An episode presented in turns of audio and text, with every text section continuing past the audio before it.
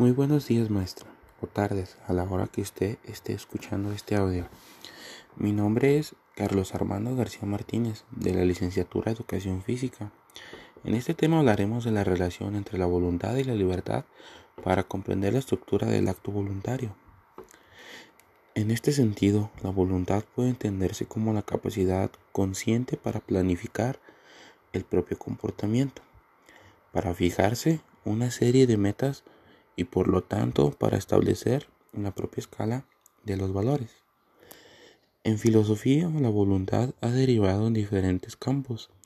En ese devenir, los temas centrales de discusión han sido Dios y la razón. El acto se analiza a través de la voluntad y la libertad.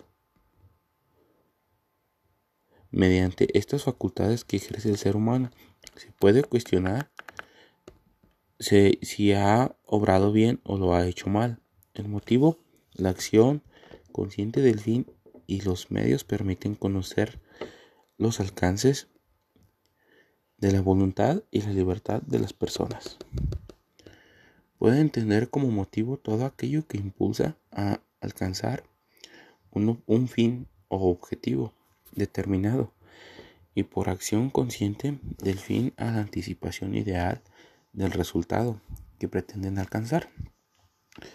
La conciencia de un fin y la decisión de alcanzarlo convierte al acto humano o moral un acto voluntario o un acto realizado en libertad en tanto la decisión de realizar un fin presupone su elección entre otros. La libertad es uno de los valores universales más apreciados en la relación con el perfeccionamiento personal y la realización del hombre. Sin la libertad perderíamos la oportunidad de encontrar el sentido a nuestras vidas. Los valores son universales y no porque todo el mundo los acepte, los comprenda y los realice, sino porque en cada valor señala un imperativo o un deber. Es un ideal que cualquier persona humanizada debe poder reconocer y desear su realización.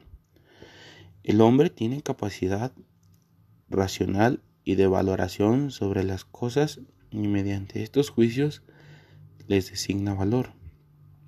Y al hablar del mundo que lo rodea, se refiere a él no solo con criterios lógicos o racionales, sino también metalógicos que van más allá de la explicación racional. Por tanto, descubrir los valores solo es posible para quienes mira positivamente el mundo, para que ha comprendido que todo lo que existe existe por algo y para algo, que cualquier ser pequeño que sea tiene su sentido y su razón de ser, es decir, que tiene un valor en este mundo. El ser humano es un ser ente biológico. Está en continua lucha de elección entre la satisfacción personal y el bienestar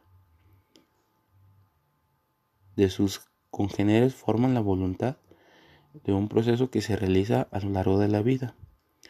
Es en un contexto de libertad.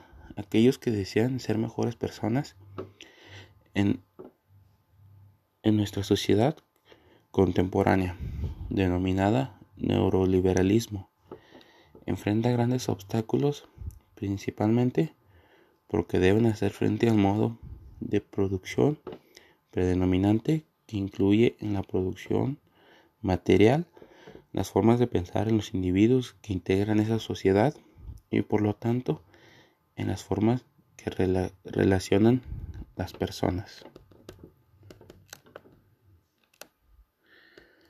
El trabajo para la formación de la voluntad implica a que el individuo sea crítico, cuestionar las prácticas personales, fomentar el ejercicio de la libertad y tener un propósito en la vida. Dicha voluntad puede educarse considerando elementos basados en la formación y paso del tiempo pues se requiere de tiempo para desarrollar inteligencia y tomar decisiones asertivas en funciones en nuestras necesidades, también para poder discernir y tomar decisiones correctas. Por último, hacer una retrospectiva de los resultados obtenidos derivados de las decisiones tomadas y lo cual implica tiempo para observar, reflexionar y analizar. Yo creo que en este tema es algo que nosotros como seres humanos debemos aprender a reconocerlo, ya que no todos sabemos esto que hemos estado leyendo porque es muy importante para nosotros como seres humanos. Sin nada más que decir, me despido maestra. Muchas gracias.